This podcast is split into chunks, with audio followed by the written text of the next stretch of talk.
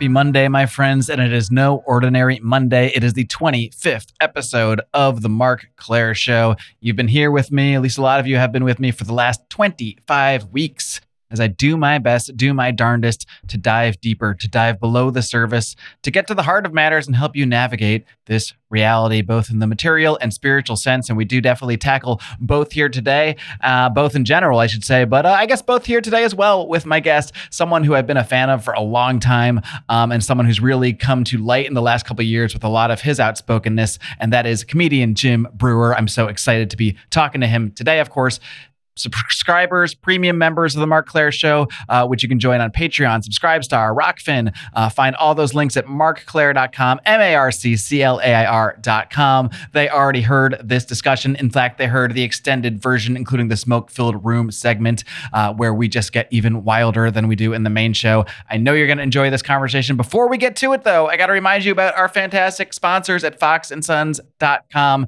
F O X, letter N, S O N S.com. My man, Stephen Fox, started started this company because he had great memories having coffee with his father. So he started this company to share those same passions and have more memories with his sons while teaching them about business as well. You can get a discount through me by using discount code MCS Think Marc Clair Show. That gets you 18% off your order. So before you go any further, pause this interview, head over to Fox and Sons, F O X, the letter N, S O N S dot com Find yourself a nice bag of coffee. I'm really enjoying this Costa Rican honey prep that uh, my man Steven just sent me. Mm-mm-mm. It is smooth, smooth, smooth.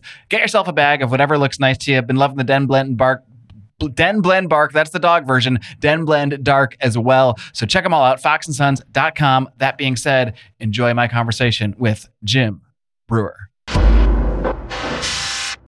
My guest today is an actor, comedian, podcaster. You may know him from Saturday Night Live. You might know him from Half Baked if you were a stoner in the 90s, like someone we're not going to mention. You may know him from his latest venture on Jim Breuer's Breuniverse podcast. I'm so pleased to welcome the one and only Jim Breuer. Jim, welcome to my show. How you doing, Marc? And hello to all your followers and listeners. Excellent, um, Jim. A lot of directions to go with you. It's been a, it's been a crazy career, I guess, a crazy life, so to speak. Last couple years being a little bit crazier for for all of us, I guess. But before we get into all of that stuff, I just want to get get to know you a little bit better. So, uh, I guess a good place to start would be just figuring out just where this bug started for you. This this bug to speak out, not just you know politically now, but um, just in terms of comedy, in terms of wanting to connect to people. When did you first start to get that itch? Now you talk oh, well the actual actual. Yeah, I mean I'm talking the origin story young. here. Yeah. Okay, so cut to little fat Jimmy and um, you know, like I used to always. My family was always really funny. We'd really funny, and I there was always big gatherings. There was always big laughter, but I didn't really get the bug for stand up. Like I loved watching comedy nonstop. It's uh, Laurel and Hardy, Abbott and Costello, Three Stooges. I love slapstick. I love, and then I think when I saw or when I, I heard an album in in fifth grade, it was Steve Martin's "Let's Get Small," hmm. and um, that that is that's it just kind of blew my mind. Like, wow, you can make a wait. This guy's just being funny in front of a crowd. I thought records were all music, and I thought records like what what is, and that I have to say probably was the beginning, and then seeing Richard Pryor on HBO when my parents were sleeping, and then watching George Carlin, and then Eddie Murphy, and that was there was just like I didn't need to know anymore. This is what I I am these guys. I am gonna be I am gonna be a stand-up comedian. And I I was the class clown in school. I was I liked making people laugh. I get off on making people laugh, especially if they're miserable. The more miserable, the more I zoned in on you. The more Uh, yeah, I, mean, I really did. I mean, the more, even at work, like I would go to work when I was, uh, I worked in um, Tarpon Springs, Florida, uh, this place called Innisbrook Golf Resort. And there'd be a couple barmaids or waitresses that were just miserable. And I just, I would, I was like, my missus, I'm gonna, you're gonna like me, and you're gonna laugh, and I'm gonna, I'm gonna break you, and um, that's just kind of been, that was that was the beginning of it all, leading to be on stage, enjoying comedy, enjoying making people laugh, and then you know, and then you're, then you're off to the races, and it starts becoming this whole other thing but that's that's where it started. Yeah, you've obviously been on some pretty big stages between your stand-up comedy, Saturday Night Live, and that sort of thing.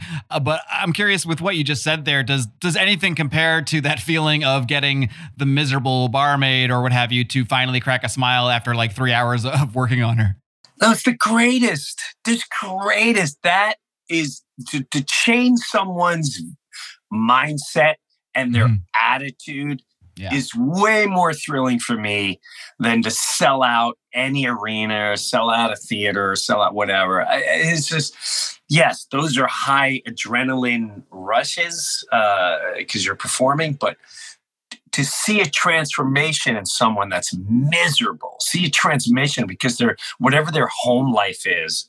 And I bring some type of like, come on, man, look at the good side. Why you got that that that's always been uh, a super drive of mine. That I've that brought me much better pleasure than any other uh, stand up gig. I love that. Yeah, because I mean, your other shows, your stand up gigs, or what have you, the people are paying to come see you. So there's a certain amount of built in, like, they're going to give you the benefit of the doubt. They want to come laugh at you in that case. But the miserable person who wants nothing to do with you, I mean, that's a real accomplishment if you can get them to laugh. That's the one you want to crack. that's that's way way more powerful, and it is powerful. That's that's a power uh, it's it's incredible to break their energy and put their energy in a different path. Uh, yeah. So, how did you take that that sort of love for comedy, that desire you got from the Richard Pryors, the Steve Martins, the George Carlins, and actually turn that into a career? Because it's one thing to dream and, and another thing to do. So, I mean, how did you work your way up into the point of actually getting cast on SNL? Well, first of all, I was really cocky. I there was there was no. I think I think confidence, my confidence level, I, I, I just started something on my podcast. Um, and we call it vintage brew where i took i took all old tapes like open mic night all that jazz gave it to my guys and said if you can if you can um, make this so we can show it i don't know what's on here and i'm starting to watch old footage of me and i knew i was confident, cocky, but now I watch him like, oh my God, this guy is out of control. but um, I think that confidence level, I, to be dead honest, Marc, from the day I from the day I was probably by 16 years old, I knew there were going to be lights on me. I knew I was going to be in the public eye. I knew I was going to be a name that people knew. I just, I just knew there was no stopping it. There was no stopping it. So even, so it started with open mic nights. And when I would go to open mic nights, I already knew nobody in this room was going to be able to touch me. Yeah, right now you might you might be better, but in a couple years, none of you are going to be able to touch me. I'm just passing through time here. So I think that I think that confidence, cockiness, um, definitely was a, a driving factor. Uh, I, I wasn't like, oh, you know, when I make millions of dollars, it was just I'm better, and you're going to see how good I. I would show up at shows, literally with the attitude of you people have no clue. Then a couple of years from now, you're going to go, oh my God, we we saw this guy at like we hmm. saw him in that tiny little club that night. Wasn't even oh my God, that's the guy. So I think that that is the major contributor. And then as time goes on, you know, you you, you, you fail and then you you keep I never took failure uh, too personally. If I if I failed, my motto was and still is, oh, you have no clue what you just did.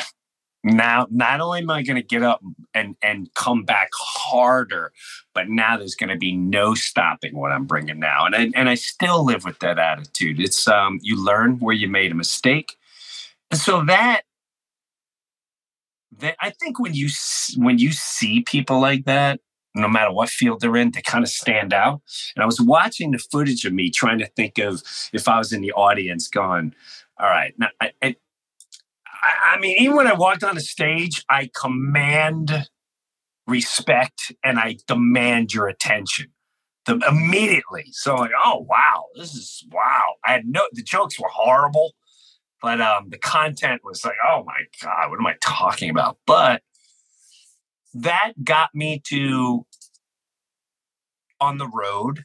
The road was a, a pivotal part for me because I'm working with with people that have been doing stand up for years and years and years and they would give me guidance they would uh, they would help me with my act they would and then they call this guy and I'm getting more and more shows and then that led to hey man you should go to la or new york and i went to new york and pretty much in six months i was on a national tv show called the uptown comedy club and it was an all black show filmed in harlem I was a white almost guy. all black show, I guess. Almost all black show. It was an urban show, um, and that show changed my life on so many levels. Um, it was probably one of the greatest experiences I ever had in my entire lifetime. To this day, I have nothing but. It was such a great time in my life did you have to reframe sort of the way you approach certain jokes or your, your comedy or anything like that just because it's, it is kind of catered towards a different sort of audience that might be looking for a different sort of flavor to their humor well yeah because not so because it was a sketch show so the sketch sketches yes we purposely would would would go to the urban you know their audience but i'll never forget they would the, the crowd loved me you know, I'd walk through Harlem and there's no there I have to say there's no better feeling than than walking through Harlem in not great areas and people in the neighborhood are like, yeah, what's up, white boy? You gonna be funny, white boy. We love you, white boy. And that so so everyone I, I definitely was um, given a lot of love there but i remember the the people that ran the show like hey why don't you come here and do stand up i was like oh i don't know if i can. That's a whole different that's a whole different beast. And i do remember doing stand up there and i actually now that i remember it i did the the apollo as well. Um, you definitely i definitely had to try to appease because my material is not really gathered for them. But um, you know, I did a couple gigs. One gig got booed off the stage, and they don't just they don't just boo you off the stage. You got a whole crowd you got doing popcorn this flying at you. Oh, dude, they, it's they don't throw stuff at you. They all start waving for you to get off the stage. that is not a that is not a fun feeling. Where you've got. I think I'd rather have food food thrown at me you got a thousand black people stand up just doing this to you. Get it, you know, get off the stage. It's like, okay, all right. Well, thanks for having me. um, and then that led to, you know, then I got into all the city clubs. And the city clubs, you get all the, you know, the vultures, the the producers, the managers, the blah blah blah. And then um, I got a deal I started getting what they call development deals, and then that led to some TV, and then that led to a big show I was going to do with Dave Chappelle and Home Improvement in the '90s, and then that led to Saturday Night Live. Now we're filming Half Baked, and it all started just from doing stand up, and then right after Half Baked pretty much came out, I left it all. And what what what was it? Was it about that that moment, uh, that peaking moment of half baked? What was it that made you want to take a step back after that? Um, the immoral lifestyle of entertainment in Hollywood and the the um the cutthroat stealing just there's no law and order. It's it's it's I sensed nothing but evil. Now, that's just me. That's just me. And you know, me and Dave Chappelle were close back then, and we would have long, long conversations. And I saw the stress Dave was going under. Like it was, and I saw a lot of Saturday Night Live too. Saturday Night Live was amazing when you were doing good and blah blah blah, but it also had this you you get a revolving door of superstars. So you get to see up and close and personal this blockbuster star and this big band and this this actress and this actor. And then you see what they're like personally. And, and then you start seeing things that the public has no clue about. And then you go, well, how do they how do they keep this secret? How is this how is this not how did everyone not know this? This you mean bizarre. in terms of just what kind of person they are off off camera and off screen, and then versus the perception that they have in public? Correct. Um, and not not just an asshole. Their their sexual preference. Um, you see like fake marriages, and you're like, what? Like what? What? You you you see you see. Uh, did you ever see the movie? Um, uh, oh my God, Ben Affleck, um, where you get where, where we get the Iran hostage. no, that yeah, I, I, said Gigli, but no, I, I know which one you're talking about. I forget the name of it. The one where he like yeah gets the hostages out of Iran. Yeah, yeah. So basically, they create an entire movie production with a premiere, blah right. blah blah, and it's all fake. Mm-hmm. You'd be shocked how much is just a front, like a pizza place. Like if right. I if I'm here's a pizza place and they go, you know that was just a front for like this billion dollar shipping and handling, sex trafficking and drugs. You're like, what? Um, You're like that would never happen. Um, that's crazy talk. So that uh, and I just whatever for whatever reason I grew up a very moral human being. Um, to me, it was always God, faith, spirit, family, and then do work to supply for that mm. um, and do the right thing. Like just do the right thing. Um, and I didn't see any of that going on. So it was quite the opposite, quite the opposite. And that I it it never made me feel. I found myself way angrier and disturbed than really enjoying what I was getting out of it. Does it start to feel like you're sort of living in like a, a, Truman show or something like that, where every little thing around you, you realize this is created, this person's crafted? Like, what is actually real in in this industry? Yeah, you know, it's it's it's a little bit of that, but it's also a little bit of I, I can't explain it. Do you, do you, ever, you ever go into, you know, uh, you go into a a home or you go into uh, whatever a restaurant and you just whatever you go into a place and you get an instant feeling mm-hmm. in your gut and you're like something's something's weird in here or something's creepy or something's dark. Right. something you feel that. That's a feeling i walked into the wrong place today you know? Yes. Well that is i had a lot of that. And there's just a lot of seediness and a lot of uh, there's a lot of that. I almost feel like there are times where I actually felt like this was a branch of like a, a government thing, whereas like an agent. Think of the name an agent an agent was not really it was really coming from somewhere else mm. rather than just like we make a but they, they were getting paid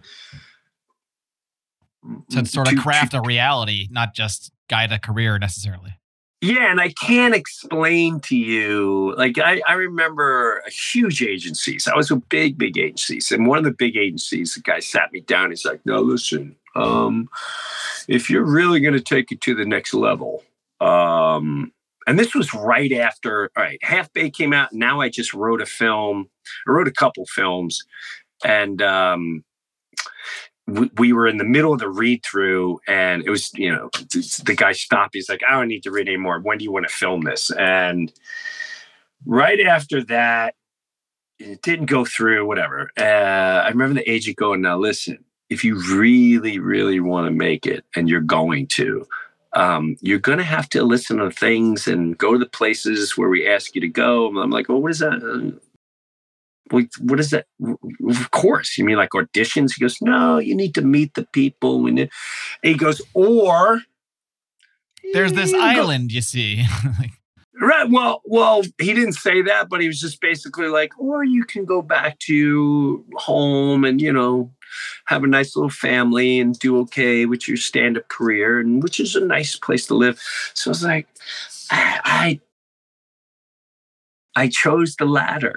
Um, it, I I can't describe the world. It's uh, that industry. So I, I I didn't feel good there. So with that said, then uh, I went off and you know now we have a couple. Now we're having kids, and I took uh, I went to Sirius XM and I said, I want to do a radio show. And I brought all my best friends. It was like the original entourage. It was, it was people I grew up with. I had another comedian friend. I had uh, my friend Larry worked at FedEx. I had my high school friend Jimmy, both my high school friends. And that that was based on I want to be home and watch my children mm-hmm. grow up. I'm now home. I get to watch my kids grow up. I go and do this gig and I'm still getting paid. This is amazing. And then around 2008, I started going back into stand up and then eventually, then, you know, I did good doing, I still do good doing stand up. And then uh, I've always kind of been on my own boat uh, I don't listen to the industry. I don't uh, do what you're supposed to do and, and all that jazz. I just, I live for to be home, to be around the family, to enjoy life, to do, uh, and that, that is, and then once COVID hit, excuse me, once COVID hit, I've had this other deeper calling for 20 years and I was petrified of the calling. And, um, that kind of opened the door for me, and it was awesome. And it's and um and I've been doing it since. All right. Well, well, let's let's dig into to that particular calling because you mentioned that you've you've had this, I guess, sort of brooding in you for twenty years or so. So, is it the kind of thing where you you sort of had thoughts about the going ons in the world before, but you just kind of stuck to the comedy for whatever reason and didn't really go out there with that stuff until this moment, which happened to a lot of us, uh, myself included, where you said, "Okay, I have to I have to not just shift the way I look at the world and look at what's going on around me. I have to shift what I'm talking about because I can't stay quiet about the things in my mind because look look at this." Well, yeah, and it actually started before that. Like I wrote a, you know, people think this came out of nowhere. They're like, you know, Jim's like all spiritual, blah blah blah. I'm like, well, I gave you the hints a long time ago. My first, the book I wrote was um, more about making us all understand that we are connected in a deeper way. You don't have to go to church, you don't have to be part of religion, but if you do understand that spirit runs through all of us and then we are deeper connected and then there is this whole other life that we don't understand exists and existed before this matrix was created, before they were like, okay, oh, you got to go to school, you got to read a Bible, you got to thing, and you go to college, and then you're a professor and everything, and you go and work and you you do everything we say. I mean, it's gonna cost you money, and you want money, don't you? You want a boat and all that. Like, like, all right, well, how do we get back to living in a village where we had our own water and we had our own supplies, and then some assholes came along and then kind of distracted and made us do something else. So that um I wrote a book and a long time ago is called, you know, they, they wouldn't let me go full deep and spiritual. So they were like, oh, no, let's go. So I called it, I'm not high, but I got a lot of crazy stories about being a father and then a thing and a spiritual warrior. Mm. And what I would get from that is like, yeah, I love that book. I've seen you that story with Dave Chappelle's dog. And yes, it's very entertaining.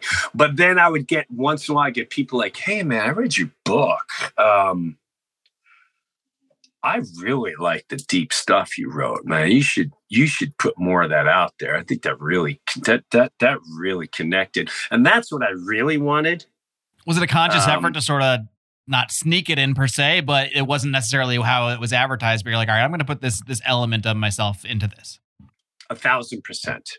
Um, and that again, you know, what happens is, well, I didn't go for it. I then would I would tell some stories, and then you know, it's then you have the agent going, "No, you can do that tour, or you can make a billion dollars over here." And then it was just and that's what happens. The dangling fruit comes, like you know, you got, you got three kids in school, you really should go after, and this might put you in arenas or whatever the scenario. And then, but I always deep down was a little sad that I couldn't really put this out there, and not not because of any other reason, but I know people need to hear it. They need to hear it. Um, and I would tell them true stories in life. They're not. They're not from the Bible. They're not from a. I don't know anything about the Bible. I don't know what to, and I have nothing against all that. You know, my wife's Christian. She goes to church. Thing. She, Were you raised religiously yourself at all? Not at all. Because you had mentioned like my, God being important. So was it more of a just kind of what you're talking about now too, like sort of a general spirituality you were raised with more so than a religion? Yeah, so I grew up when when I grew up, everyone around me was either Catholic, there was mm-hmm. Catholic, Jewish, and Lutheran. They would all have to go to their church school, whatever, every Thursday or Sunday or whatever. And it, none of them came back with anything like, oh, this is what I learned about God. Or if anything, it was quite the opposite. I would get the Catholic kids going, you know, you're going to have to do 30 Hail Marys because you, you, you don't even like, you're going to, like, the devil owns you because you've never even been, you don't even know what Jesus, like, this is what they're teaching you. This is what they're teaching you. Okay. And then, you know, you I'd go to church and no disrespect to anyone who's, Catholic and what if it helps you, it helps you standing up, stand up that. Everyone does the saying at the same time. And we believe in the Bible. It sounded so weird, creepy. I was raised uh, Jewish, and it was the sitting and standing that always got to me. I'm like, can we just can we just pick one? I don't even care which at this point. Can we just stop with the up and down, please? Right. I, and and I, I just didn't. So growing up, just morally, I can feel deeper what was and I, I, think my mom probably was a major contributor. My dad was full blown nothing out there. Mm-hmm. he was a world war ii vet grew up you know during the depression and 10 brothers and sisters. Mom died when he was a kid.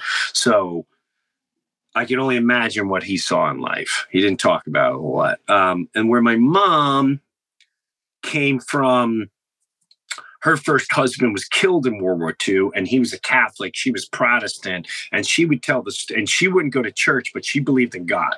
She was like, you know, you make sure, you know, what God, God will punish you if you do bad things. Um, but she would, she would. I remember her going. She would do the uh, "Our Father who art in heaven." I don't, I don't know the whole prayer. Um, and in that, in he- it's like, what's heaven? It's like, well, that's where we go and we die. What is dying? Well, I'm not going to be here forever. That concept as a child, when she said, "What do you?" I, I was like, "What do you mean you're not going to be here?" She's like, "We all die." Like, what do you mean we all die? And some people will say a parent shouldn't do that, but I can honestly say it scared the life out of me because I my little mind would go off like, what do you mean? Like, where do we go? What are you talking about? But at the same time,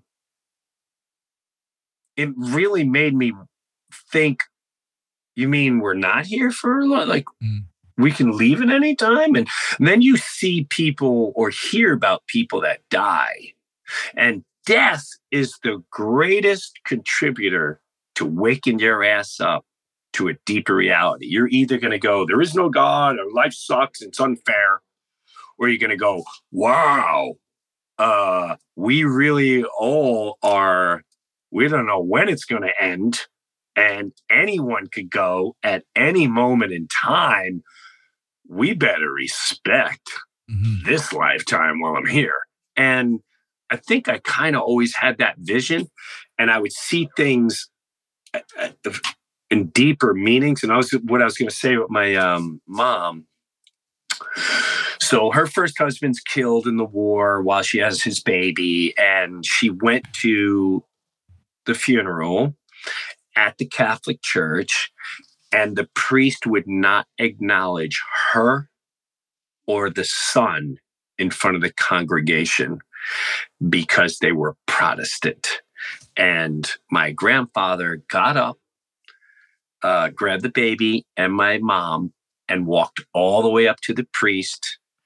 And he said, You're no man of God, and neither is anyone in this room. You're all con artist. She had this this man had a this man had a wife, this man had a child. We are people of God. You were all with your nonsense hat. I mean, he went off on the hat and the robe and blah, blah, blah. And he just, and that was hearing that story really made me wonder about religion. Like, if we're all on the same team of God, but yet you're going to condemn, you're not going to acknowledge a widow and their child, and that's the Catholic Church. And then you hear, you know, a couple things. So I started believing. I started believing that um, I would go deep and go, oh, so people are spiritual and there is a God, but people, demons, not like with the horns and all that, people with an evil drive, with no morals, that are soulless just for themselves, created all these religions so they can separate you and keep you from getting to a place that you are so powerful if you allow it. And that energy and that power and that consciousness and that instinct is a very powerful tool. And I started recognizing when I tapped into that as a as a young person, a teenager, it made me wonder. That is why all these distractions are created because they don't want you to think your government doesn't want you to know that you, the people the bankers don't want you to know that the people that control everything media entertainment, the banks, society, corporations, all 24 7, a billion different channels, all different bands, all different, none of it sings about uh, spirituality. What is pumped? Nothing but the anti. You, this whole country is vanity, ego, uh, all the things that take you away from a deeper moral place. So, and it's what's that's what we're told is important from the beginning as we're raised in, in these systems in school or what have you even from our parents who usually mean well. Um, it's all about your career setting yourself up for this saving for college uh, oh and then going into debt so you can pay for this house and then eventually you have your social security. As long as you keep pumping into the system you're going to be taken care of and that's it's ingrained multiple uh, you know generationally. Right and that is a that's a big lie. It's a huge lie. It's the biggest lie in humanity. So um, that that is I saw too much of the other side in the show business world, and it's everywhere. It's not just show business; it's everywhere. It's it's, it's our government. It's absolutely everywhere. It's, um, and that allowed me once COVID hit. Like I had that drive to speak that way for a long time, but I had to do it. And I want to do it in ways where people can understand. Like I'm going to tell you a true story. I'm not going to tell you uh, in the Bible, and again, nothing against the Bible or anything like that. Like uh, you know, when Moses did this to John, and uh, like, no offense, but people zone out. Mm-hmm. Some people get something, but some. But if I tell you a real story about, if I tell you a story that when my dad passed, right? And when my dad passed, um, that was the worst. When my dad passed, that was that was by far the the worst pain. I've lost a brother, a sister, best friend, because I love I've plenty of death in my life. Um, so when that happened, I remember sobbing and praying in my house, going, you know, God, like, what do we do we feel can you just can you just like any type of show me like do we feel their energy? I don't need to see them again. I don't need to know. I know i know we're gone forever or wherever we go. He said there's heaven but is there and and and, and i'm i'm really zoned in on this. And as this is happening there's a knock in the next room and it keeps knocking so i go in the next room and there's this cardinal like up against the window, right? I'm, I'm freaked out. And then he goes back to the tree and he just stares at me and he starts chirping.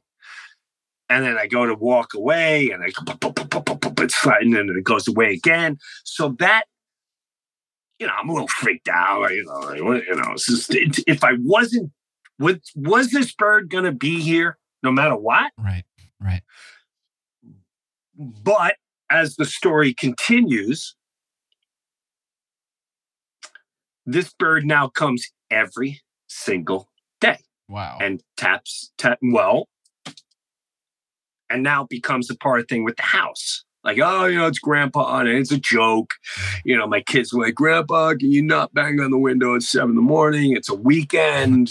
I, I, I want to sleep. And we've had, we, you know, we filmed it, thing, and I would sit and stare at it and as crazy as that was, but I was at this time, I was also still mourning my father really bad, really bad. I'd see an old man, I'd lose it. I'd see someone uh, wheeling someone in a wheelchair, I lose it. So that, that, so imagine this a year and a half, this bird shows up in October. It, it lasts through the winter. This cardinal lasts through the winter. Then it goes through the spring, lasts the entire summer, every single day, not once in a while, every single day.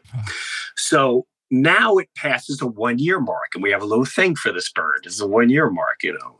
Like a, then a, a we, birthday party or like a yeah, yeah, yeah, yeah. We're like, you know, and some people think I'm crazy cake. to like, right, right, right. So people now it goes to a year and a half later, and we went on vacation, Turks and Caicos, and I was sitting there and I had one of those cries. Everyone, when they lose someone deep, they have primal cries. Your mouth is open. You and that day, um, I, I stopped at the crying and I went, "Oh my God, Dad, I am, I am sorry. I'm letting you go.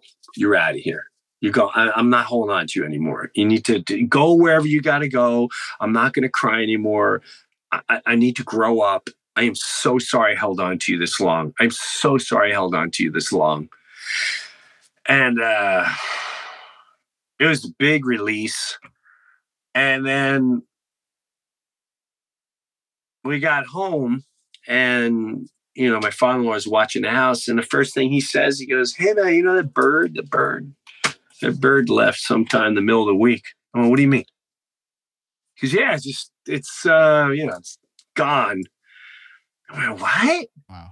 And it and I know that's a weird story for said like, oh, so you think that's it never came back again. I never had a cardinal in the yard again. I never had birds stepping on the window again. And that timeline lines up with like the exact moment you. Yes, it's weird, you know. And and he's like, "Oh my god, it migrated." And there's people that that for you, if it migrated, it migrated.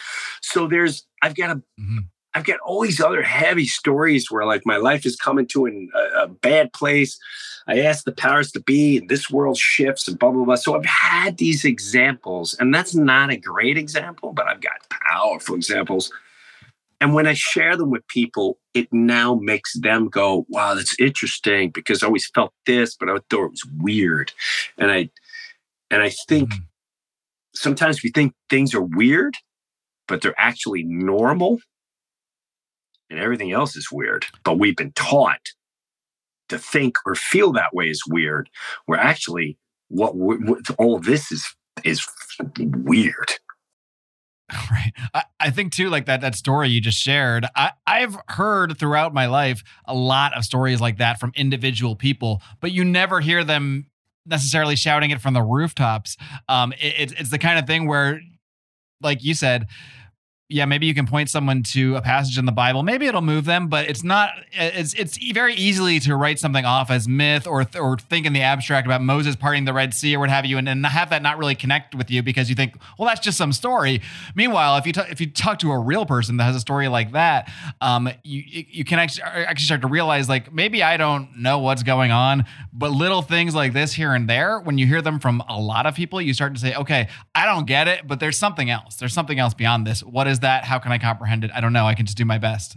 And that's all you can do. And then there's, you know, when you start getting into, you know, I'm a big meditation guy. I'm a big prayer guy. And when I when I say that, did, I, did you get into that stuff later, like on your own later in life, or how how did you get into all that? Um, how did I get into that? You know, I got into it pretty much on my own, and then someone taught me really someone someone gave me great advice you know they were they were definitely a god guy and i would tell them stories and they're like you know when you reflect do you reflect? I'm like yeah i reflect. Reflection is huge in your life. You can sob you get angry like those you need to get those emotions out and you also get answers after that. And he told me the three greatest the, the, the greatest thing in life was the three S's. He goes, just remember three S's S, S, S. Sit, be still, and be silent. He goes, Your answers will come. You ask, ask in general. Don't ask for a new car. Don't ask, ask like, hey man, my kids, my kids going through this and this and this. I don't know what I'm doing. And uh, I, I, I how should I think? Like, I, I, I, I don't know what I'm doing. And he goes, then you sit, you be still and you be silent with your thoughts and everything and it'll just come. And I know it sounds kooky, but almost like Bob Marley when he sings the song The Three Birds. Everyone imagines three birds and they're actually saying, Don't worry. It's not that. What happens is you sit down and the sound of the birds and the sound of the backgrounds, all everything, when you let your mind clear, all becomes one. And then your consciousness starts showing you things that you could your your mind's too cluttered with I gotta watch this and Netflix and I get on my computer dang it turn on the station dang it we're gonna go here I, I, we gotta make a reservation. When you take away all that irrelevant nonsense and you allow your consciousness to come out it's not the birds talking or or it is it's everything becomes one and then all that conscious those answers come out and spirits come out. You will get little signs. You it's it's amazing. It's freaking amazing. So I don't and doing know that, what doing started. that every day can can literally change your life. Like starting your day like that, because I, I, used to just be a, a man, and I'm still a maniac, but I don't do this all the time. But I used to just start every day, opening my phone and going on Twitter and and, like, and just firing away. And next thing you know, it's like hours later, and I'm still in bed doing this stressful thing that is actually designed to stress me out. When I started, uh, you know, getting up, and even if I don't have time or whatever, I, I'll at least do like a 10 minute walk outside before I do any of that stuff. Even just that very very minor change, it's it's night and day how the rest of my day goes. I even I, I learned you're 100% right and I learned nature is the greatest healer. Even if you're if if I hate the cold. I hate the cold. But when I started really tapping into this, I would I would dress super warm no matter how cold it was and I'd mm. try to sit outside in the silence as long as I could, just sit there. And it was the most peaceful. Nature brings you peace because it's nature. It's natural. It's not man-made. It's not it does it doesn't need your consumption. It doesn't it's not uh sending you off to school. It doesn't need your money. It's nature. And so it's there to heal you. And then you start there's something about if you're in the woods you feel I tell people like, you want to go on a hike? I'm like, no, I want to go for a, a, stroll, and I may sit down. I'm not. I'm not walking through the wood. I'm not walking through the. We're not. We're taking a time. We're gonna sit down. If I feel like staring at something for a while, that is that brings a whole different element of consciousness at times, and it's powerful. It's beautiful. Um, and it's a necessity. It's it's a necessity. It's healing. We need those thoughts. We need those feelings. But um, I don't know where what, what you're describing too has like I've I've spoken to other people on this show and other shows where people describe what you're talking about right now only through like psychedelics, mushrooms, or something like that. But um, that's kind of like a turbocharged route. But you can achieve the same thing just by doing what you're saying, just by being in nature, just by achieving that silence without necessarily needing some some fungus or something to do give you a little jump start. Well, listen, I'll tell you this too. I remember years ago, I've done. I, I remember doing uh, mushrooms. Um, in the, there was there was there was mushrooms in public.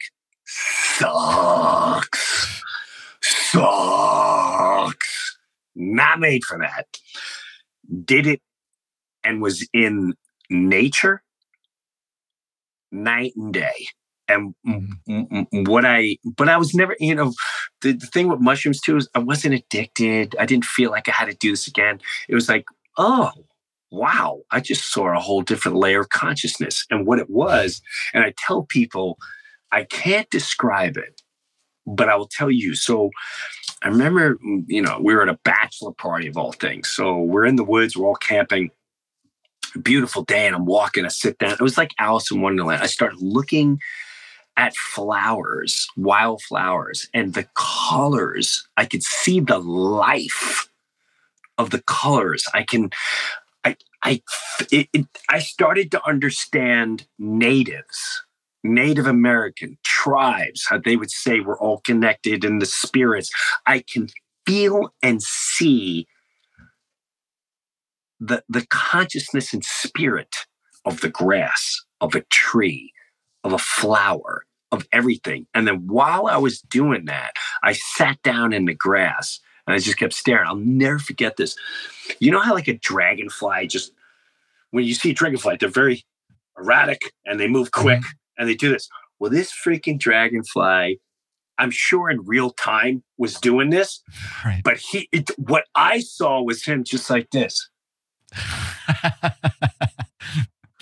and he was he was just completely checking me out, trying to intense eye contact from a dragonfly. It was nuts, though. And then he landed like on my, I was sitting Indian style, and he landed on my knee, and he was just looking at me, and I went, and I'm like, oh my god, I totally, I I can feel your thought process. I can, I can, this is amazing. This is like the greatest film I've ever watched in my life. So what I took away from that was um maybe there is something a lot deeper that we don't understand. You know, I had a friend, this guy Joe Sib, I bring him on the tour with me. And and years ago, and he knows me now, like everywhere I go, everywhere I go, he's like, you go on your hike yet? Did you go for your walk yet? I'm always on a walk. I'm always on a hike, no matter where we are.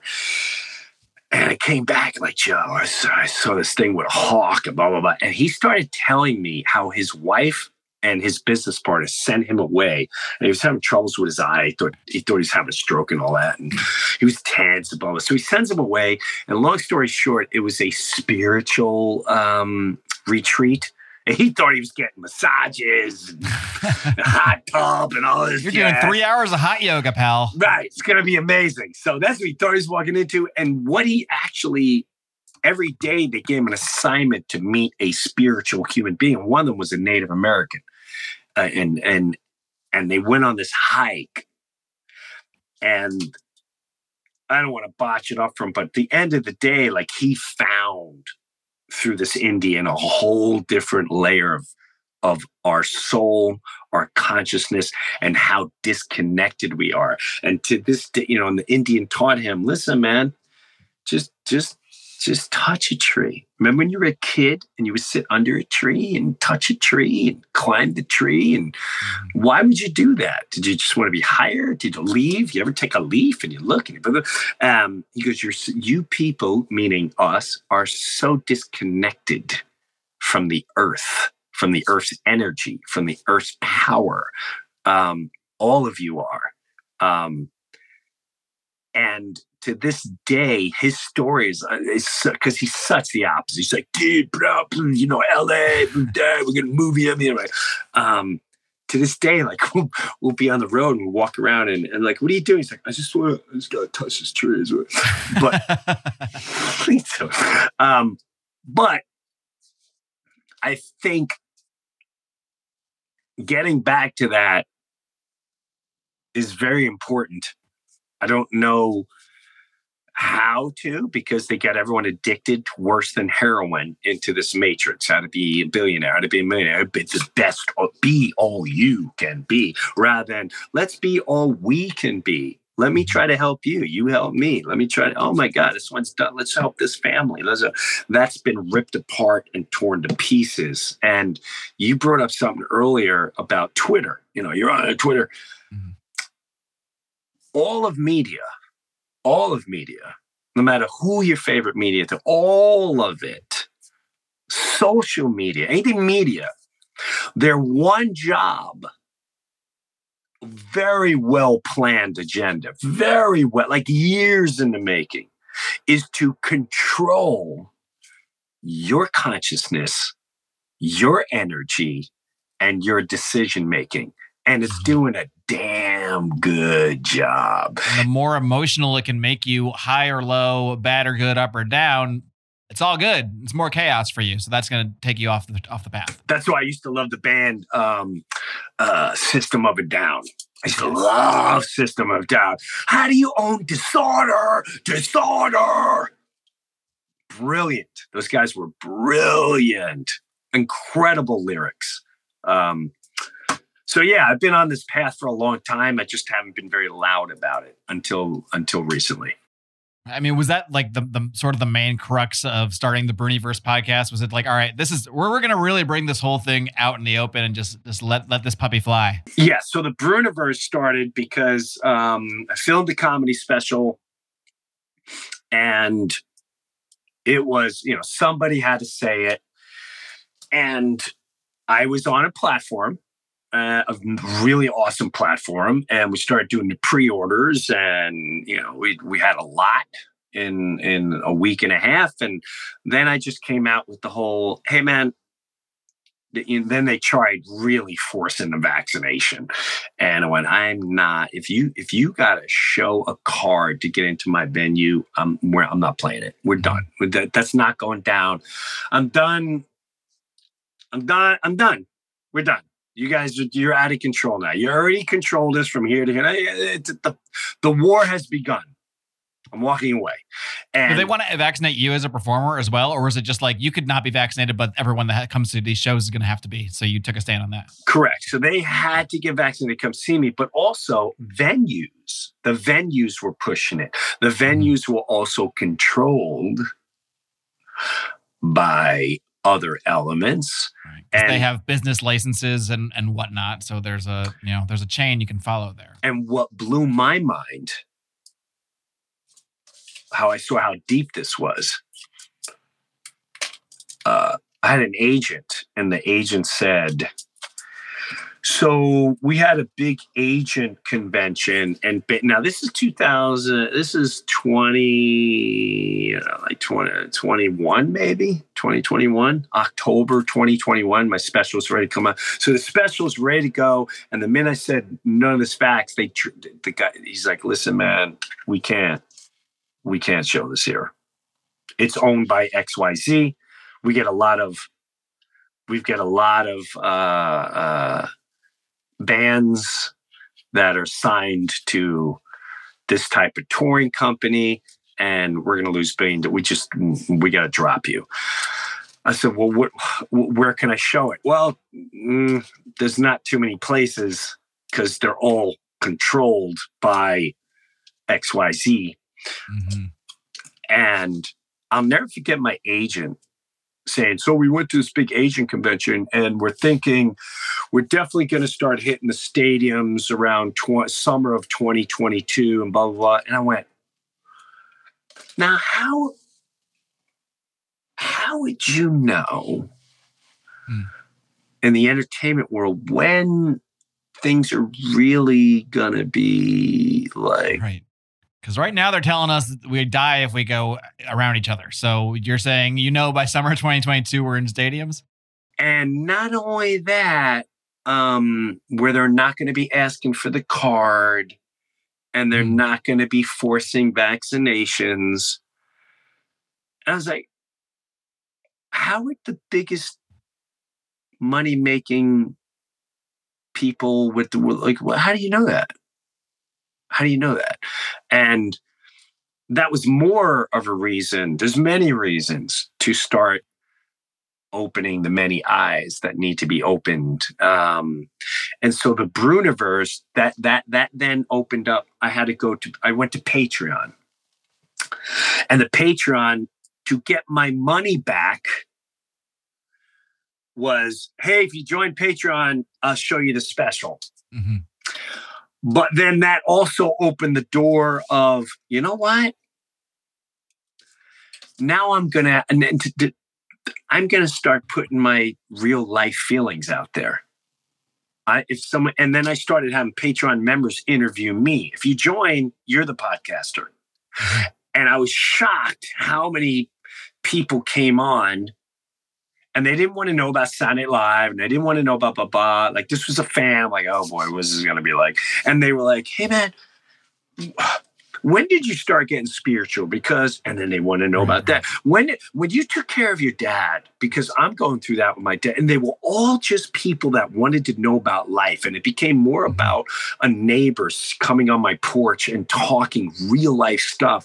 And that's when I realized, wow, there's a huge, way more people than I anticipated dying to start that that have these suppressed feelings, that have these suppressed visions, that have this suppressed consciousness, and they're dying to let it out, and because and they don't want to feel like a freak anymore. And that's It's almost coming uh coming full circle too. I mean, it, it- in a in a way, it's like you're back to being the therapist, like when you're making the the, the upset barmaid crack up or what have you. Now you're listening to someone's real problems and hopefully you know making them smile along the way. Yes, and they started making me smile, and they started yeah, and they yeah. started giving me things like wow, and that that that was amazing too because that evens out the. I don't want to be above you because I'm the guy that was on the television. Just because you're on the television, whatever, it doesn't make you above anybody. Doesn't make you smarter. Doesn't make you better. It, it's it's just like well, I, you know, I have this avenue. So that was that was an incredible connection, and still continues to be. Where I'm, you know, I'm and you start seeing the ripple effects of how this touches so many lives it keeps on going. And and to me that is way way more important where we're at in life right now like right now. Um, and people really need to understand they have so much power within so much power within and such a deeper consciousness to connect with one another if they just give it a little chance. Did you get any kind of backlash at all once you? And for two two backlashes. One was shocking to me. The other was not. Um, I will. Uh, now I, I don't check my social. So so I I made the video like the Vax video. I'm like, hey, I'm not Mhm. doing this for us and blah blah blah. God blah blah. blah. the agent called a couple days later and he's like, uh, "This is uh, this video is not going away." I'm like, what are you talking about?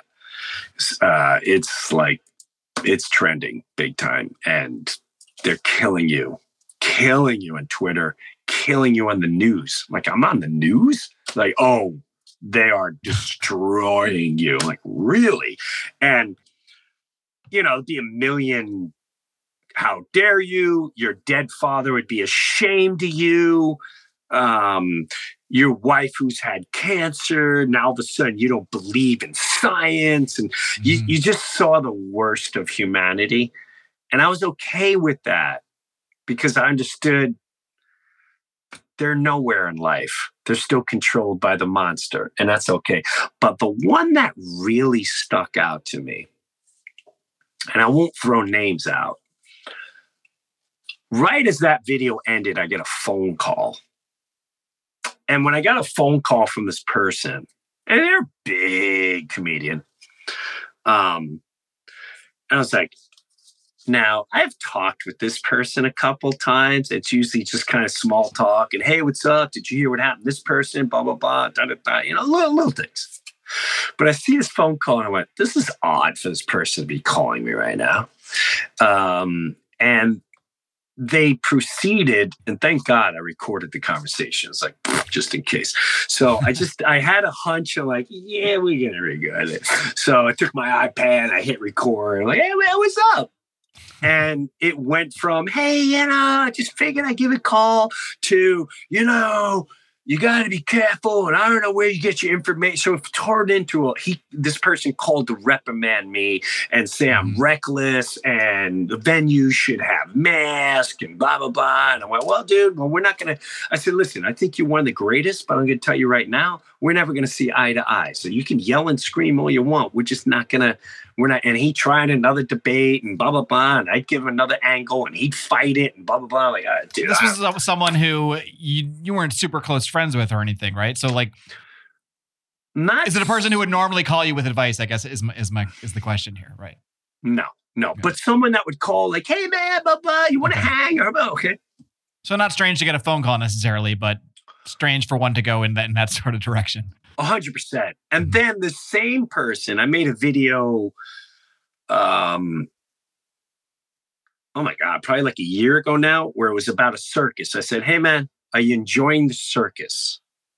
And then I gave examples of what's going on in the media and and all this jazz. And I went, if if, if you don't understand, if you if you don't want to get out of the circus, that's okay. But just at least understand you're in one. And that's all it was. It wasn't political, it wasn't whatever. And then this person again reached out and was like, it, dude, it was the first time I started believing in cloning. Because I was it's like, all, it's literally what I was thinking. I was literally thinking, like, is this like your agent Smith? Is this the agent assigned to you, like to to it, it, pull you back in? It it it weirded me out because, like, this person does not put this out there. Mm-hmm. This person's almost quite the opposite. They made a living on not being uh, this way, more like a you know tough guy, whatever, whatever mm-hmm. they put out there. And I was, I'm like, are you, are you editing me? You're editing me you're you're you're reaching, like not just editing my comedy special or a, or a joke, editing my life. you're editing my video. And so I got pretty, I sent them back a video and I basically said, Hey man, uh, I appreciate you reaching out. But in all due defense, would you like me from now on to check with you before I put something on my social media that has nothing to do. Like, I was really, I've never had that with anyone. And the fact that it was this person really, it was bizarre it was really bizarre. And then it made me thought, like, okay, either you're a fraud and you pretend you're something and you're not, or you're, you, maybe you are cloned, maybe you're a whack job. Like, I don't know, I don't know. And I haven't really talked to that person since. I'm sure we'll cross paths. We're going to have to eventually. Um, well, you have to do the, the, clone the clone test if that happens. I don't know. I don't know what it is, but I, am sure there's a series either. of questions you can run. but that is the first time I ever was really uh, I, I thought it was weird. I thought it was extremely bizarre. And then I thought, oh, well, maybe this person just doesn't want to get off their mountain. Maybe they just made it to the mountain and they roll with people on the mountain. They think they're special. You know, mm-hmm. ego would do that to you, where you now think you're the spokesman for other humanity. And, you know, at the time being, I wanted to uh, really bring them back to size. And I was like, all right, there's something. But I just, it, it was, that's the only, that's the only pushback that I that I was intrigued by. Media, I expected. Certain family, I expected. People, oh, you don't care about humanity. It's, knock yourselves out. I could care less. Um, this person, that's the only one where I was like, wow, that's weird.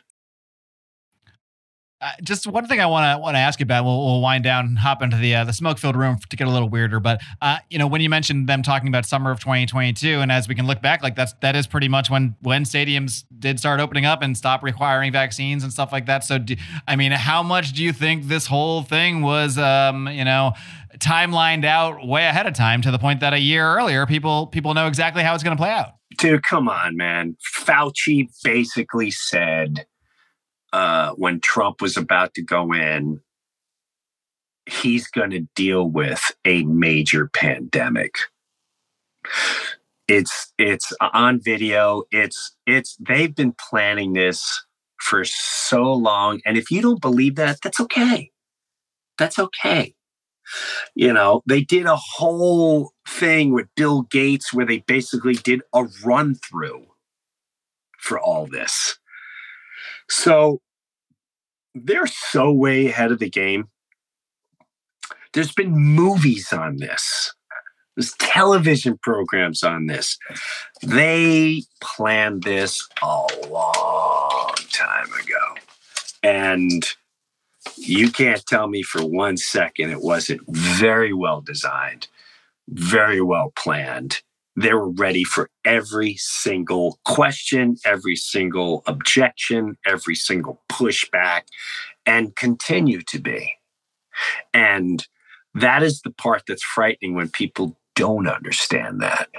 And when you do understand it, it makes life a little uh, a little more humbling. But yeah, a hundred percent. There's nothing you can do to convince me this wasn't an extremely well designed plan. Extremely well designed. This was worldwide. Mm-hmm. This was worldwide. That's how is one day people in multiple countries all around the world being told to stand six feet apart simultaneously? You know, that's powerful. Powerful. That's you can't get any more demonic and evil than that. You can't get any more. That's that's slavery on a level that's unheard of. That's power. That's evil to its core. It's soulless. And that's why people say this is a spiritual war. It is a spiritual war that's been declared on you. Well, indeed, and, and that spiritual war is is pretty much the reason I took this direction with this podcast after doing something more political for almost a decade, and uh, it's, it's so I hope to help arm people for that, and uh, of course, people can certainly there's another tool in the arsenal that now I can make people aware of that don't know over at the Breuniverse. So I'll, I'll give you one more chance just to plug away on anywhere and everywhere they can find uh, what you got going on with the Breuniverse, and then we'll hop in the smoke for the room. Have a little Sounds good, man. Uh, just go to jimbreuer.com jimbreuer.com, and then the Breuniverse is the podcast that I do weekly. And um, that's it. You see me on tour. Tour is different than the Breuniverse. So that's that's stand-up comedy. Um, and then the Breuniverse is the podcast. We go anywhere and everywhere. All right, Jim Breuer, thank you so much for coming on my show. Really appreciate it. All right, friends. I hope you enjoyed my discussion with Jim Breuer today, a guy I first saw him in the movie Half Baked sometime in the 90s. So just to think that I could be sitting here having a 90 minute discussion, 90 minute for our premium subscribers, of course, uh, with this guy who has just some incredible spiritual insights and really sees the world in a, in a very similar way to I do is just just completely mind blowing. So it's definitely one of the greatest parts of doing this podcast are the people I get to talk to, the conversations I get to have. That pays for it in and of itself. Of course, you guys pay for it too. Our premium subscribers, again, you can get extended early access to all of these episodes commercial free uh, by heading over to marcclair.com, M A R C C L A I R.com, where you can join on Patreon, Subscribestar, Rokfin, however you want to support the show. It is greatly appreciated. Just being here, listening to this show is greatly appreciated, uh, especially those of you who have, been, who have been with me from the beginning. I know a lot of you came over from Lions of Liberty. To me, This is a, a milestone moment, a milestone episode, not just because it's a nice number of 25, but having Jim Breuer, having someone like that on is just, it means a lot to me. So I really appreciate all the people, especially Magoo, one of my, my great supporters who helped set this up. He's a patron of Jim Breuer's, so he has a little bit of that extra access. You know what I mean? So I really appreciate uh, Magoo setting this up for me. You are the man. And thank you all for tuning in, for being with me on this. Sorry, Buck Johnson. I apologize. On this journey known as the Marc Clair Show. Uh, that being said, the journey shall continue. Tune in next week. We're going to have even more fun. Things are going to get weirder and wilder from here. Don't you worry. Until next time, friends, good afternoon, good evening, and good night.